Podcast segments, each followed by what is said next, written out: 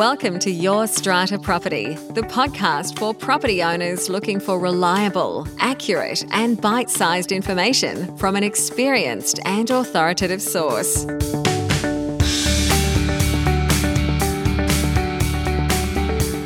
Hello and welcome. I'm Amanda Farmer, and I have with me today Rena Van Els from Strata Central. Hey, Rena. Hi, Amanda. How are you? I am great. I am looking forward to debating our challenges this week and sharing our wins. I always look forward to our chats, Rena. Yeah, me too, Amanda. With COVID, there's been quite a few challenges. So I'm happy that we're actually catching up this week. Yes. And I am looking at our spreadsheet we have here. We do dump, I'll say, dump our challenges and our wins in this joint spreadsheet that you and I share and refer to when we're recording our podcast together. And I see that your challenge for this week does relate to the dreaded virus. Jump in, what's going on? Um, well, the new challenge I have, Amanda, is in New South Wales, as many of our listeners probably would know, that next week there's some new freedoms, and one of them is the reopening of public pools. This has now brought about a number of our buildings that do have pools to come along and say, well, we want to reopen our pools, and you know you can only be allowed to use the pool if you've been fully vaccinated. And the question was posed to me in terms of how does the strata committee or the owners corporation enforce that measure, which is easily undertaken at a public pool where you obviously would have to show your vaccination passport or evidence of being fully vaccinated. But in an owners corporation where the pool may or may not be in a section where it can be cordoned off in terms of having fob access or whatever, who's going to be standing there asking people for their vaccination status?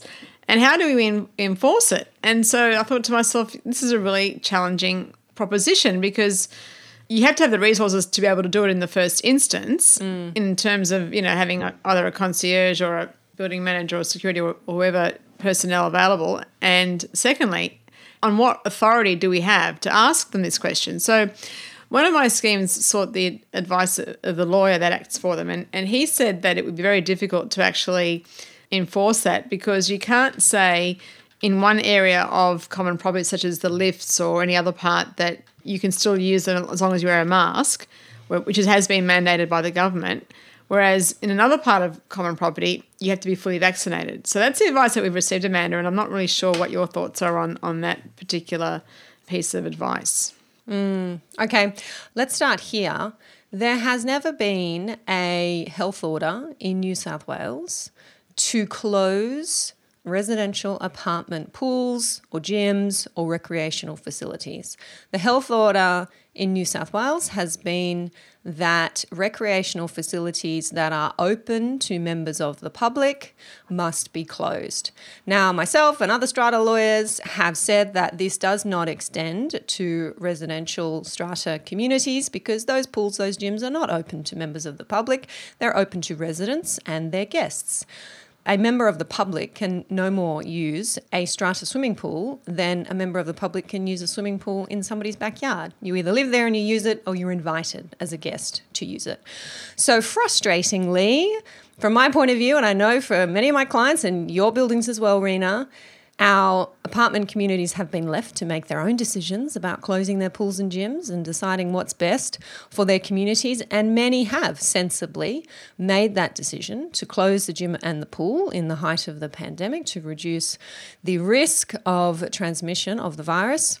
And so here we are as we embark upon our roadmap to freedom gradually getting more freedoms, and our government is now within the last week telling us that public pools, and I believe it's outdoor public pools, will once again be open. And that, at the time we're recording this, Rena, that's due to start the 27th of September. Now, Rena, I know both you and I have gone looking for some government guidance on exactly what the reopening of public pools means and on what basis they are permitted to reopen. And strangely, there doesn't seem to be any information on the New South Wales Health website about this particular new freedom starting in just a few days. But there are plenty of news articles, and what we've read in the news is that public outdoor pools will be allowed to reopen as long as they have a COVID safe plan in place. From what I can see, and I know this might be contrary to information that was circulating a few days ago, there is not going to be a requirement to show full vaccination status to be able to use the public outdoor pool. Now, that could change within the next few days. We might see this come up in amended public health orders. But I'd be saying to apartment buildings that are reopening their pools to keep a very close eye on what the government regulation is in relation to public outdoor pools and to have rules that reflect what the government is doing in relation to those spaces. So, for example, I've said a few times now, it's outdoor pools only. Now, buildings that have indoor pools, I think, should be very cautious about making this decision to reopen. Certainly, public indoor pools are not reopening, as far as we know, at this point in time. And I have yet to see any legal requirement that people using these spaces be double dosed, as we say. So, imposing a requirement that your residents or their guests be double dosed may not be consistent with what's happening in our public or commercial spaces. Yes, Amanda, you're absolutely right on that. And I think that updated advice regarding outdoor pools doesn't seem to be the same as what had been issued last week because two of my buildings and the chair people there had the information. I saw the link and now it's obviously been changed. The other thing I think we should mention too is that Kerry Chant did send a letter to all strata managing agents recommending that all facilities be closed. Mm. So that's been a recommendation that strata managers have been aware of. However, Amanda, as you have rightly said, it has never been mandated through the public health orders that these facilities close. Mm. However, it has been left to owners, corporations, and managing agents and committees to try and regulate that. And so, yeah, it has been very difficult in this sort of minefield of changing advice and not having the tools to be able to really at times enforce the public health orders where they don't marry up with what's been mentioned for strata schemes. It has been very, very difficult, Amanda. So, yes, and this lack of regulation of our strata spaces has not been for want of us shouting, crying, demanding that these spaces be given attention in our public health orders. We do not know why our government insists on ignoring our community spaces. It may be that the view is taken that these are private residential spaces and the private residents controlling those spaces can make decisions in their own best interests. That shows a complete misunderstanding of how strata schemes operate, how the Strata Schemes Management Act operates. We need to have meetings, we need to pass resolutions, we need to maybe make bylaws. All of that takes time. We need to convince the majority of a particular point of view, perhaps.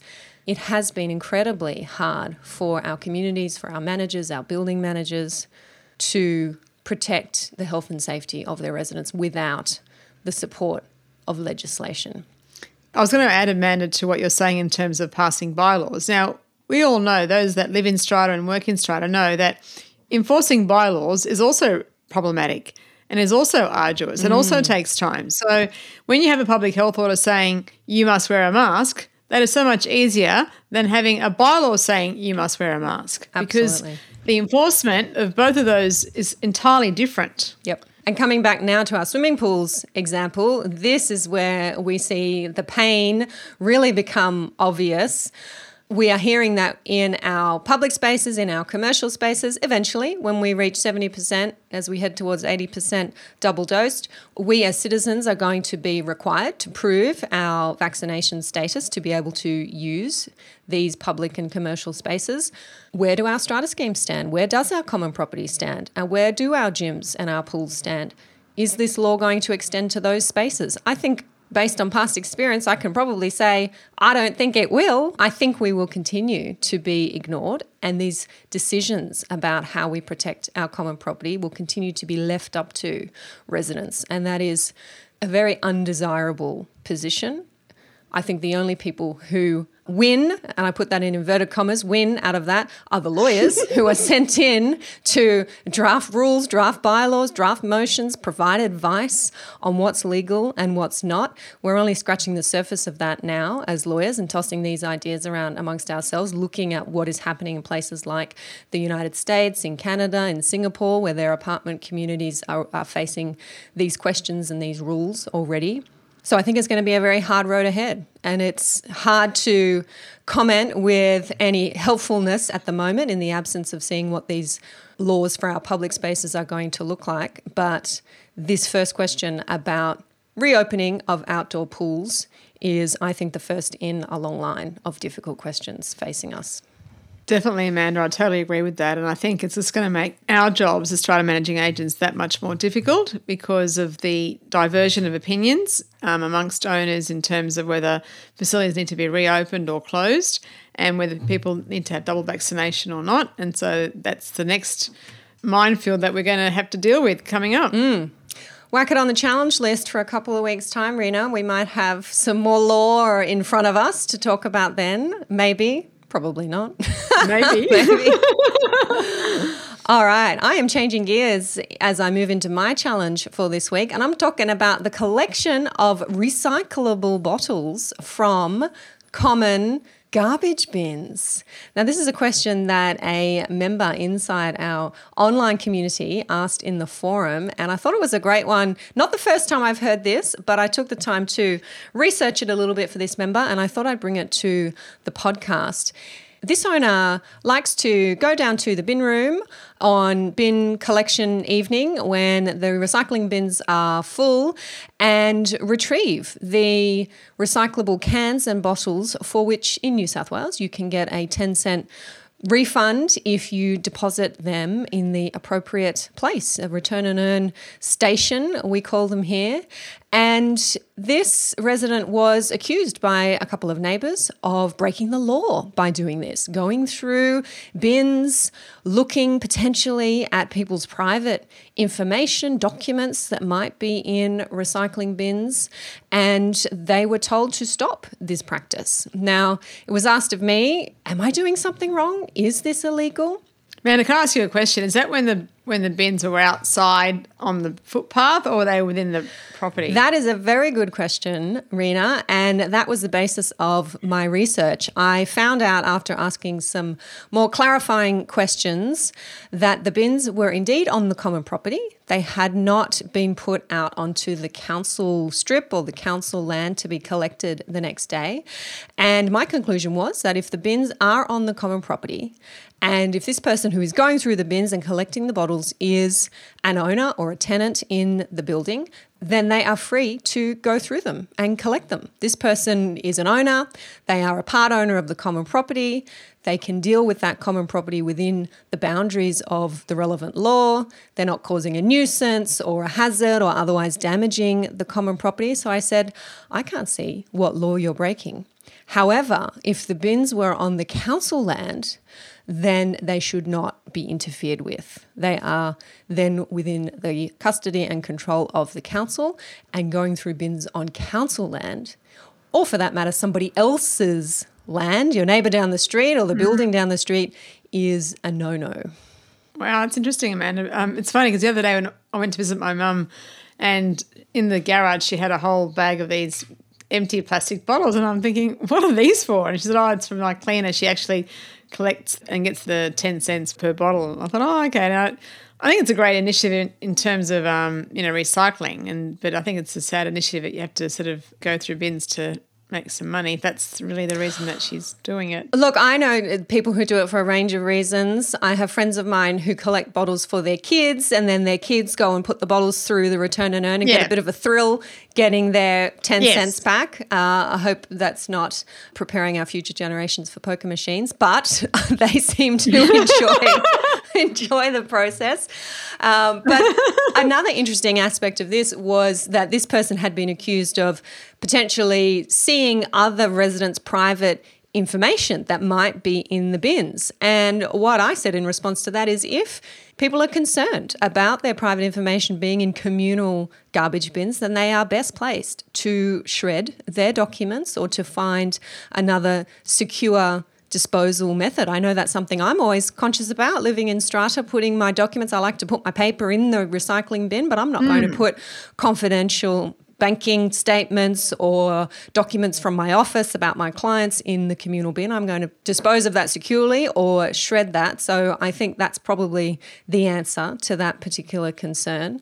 Another potential solution, if the community is worried about this practice, is I think to dedicate one bin or a couple of bins to the refundable cans and bottles. There's only certain types in New South Wales that are eligible for this 10 cent refund and to encourage residents to sort their recycling that way. Put your bottles and your cans in these two bins so that if someone wants to participate in the return and earn, they just go through those two bins, empty them out, and voila, we're done.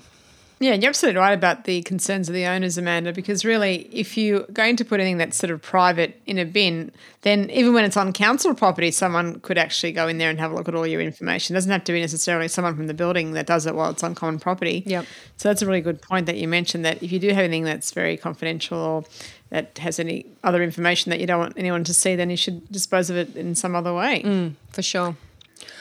All right, let's move over to your win for this week, Rena. Yeah, well, my win actually still is COVID related, Amanda. Unfortunately, the, the theme of COVID is just pervasive in everything that we're doing at the moment in Strata, I would say. So, in this particular scheme, there was an owner who owns two apartments and basically he doesn't believe in COVID. He thinks it's a, a hoax. It's basically a TV ratings episode phenomena, not real, all made up. Mm.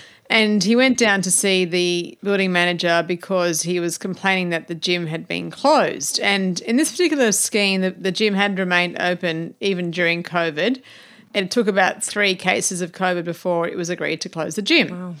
Anyway, the gentleman came down without wearing a mask. He started to abuse the building manager and called him all sorts of names, threats, and the police eventually were called to the building because of his conduct the committees were quite concerned because we have a duty of care to contractors and those that work for the owners corporation.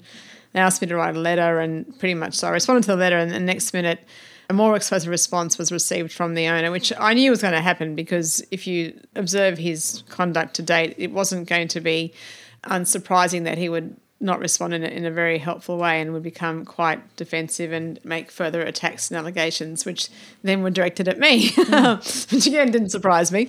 Anyway, so the number of the story is that the chairperson, who's a very hands on chairperson, decided to ring the gentleman and obviously spoke to him and eased his concerns about the gym and said that we would we would open it as soon as we could.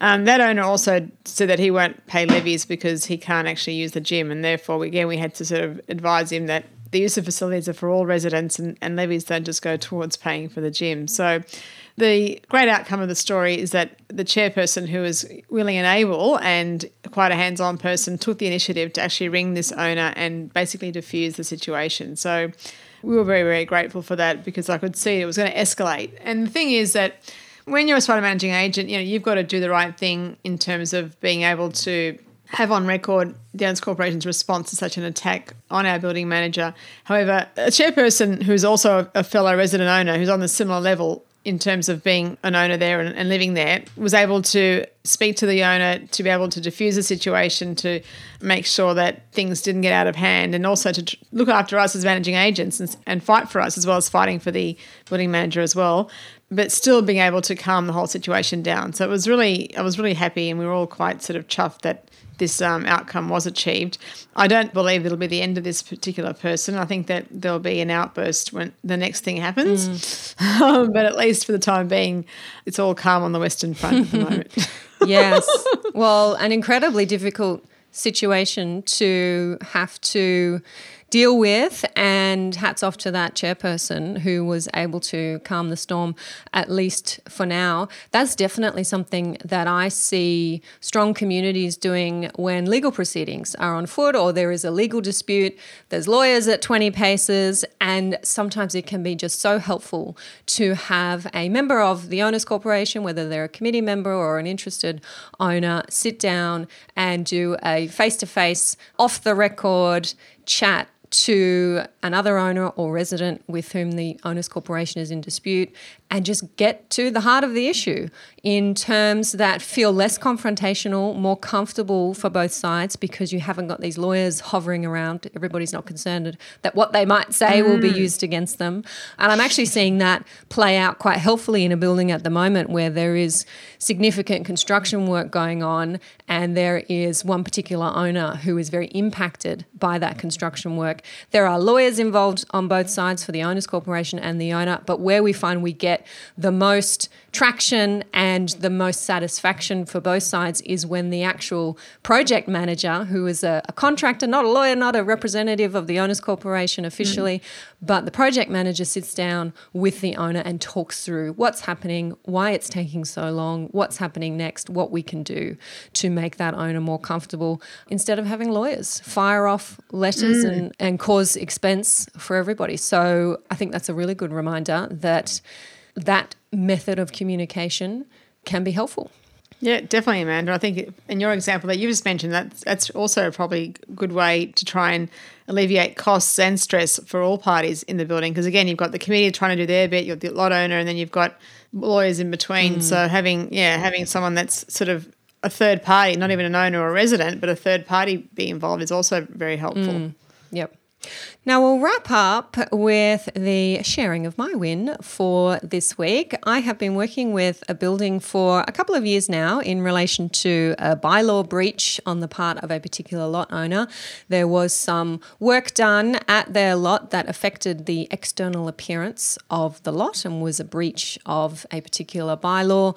We went through the tribunal process and ultimately we came to a set of consent orders, orders that were agreed by both sides that the owner would propose a motion to the next general meeting seeking retrospective approval for these changes to their property. And if the motion went through, great. The owner would not have to remove these uh, particular items from their balcony that are causing the problem. And on the other hand, if the motion did not go through, then the owner had 14 days to remove these items. Now, this was set out in an order of the tribunal, okay? So that's important to remember when I tell you that the motion did not go through, it did not get the support of owners, and therefore the order from the tribunal automatically kicked in that this owner had to remove these items within 14 days. Now, that didn't happen, not for want of the Owners Corporation following up, checking in, wondering if it was going to happen. Are you going to comply with the order? And the Owners Corporation came back to me and said, Amanda, well, what can we do?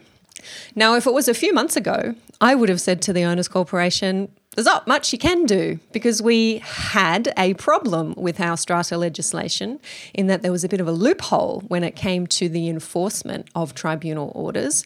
It was actually near impossible to enforce tribunal orders because you needed the consent of the minister to be able to file an application for enforcement.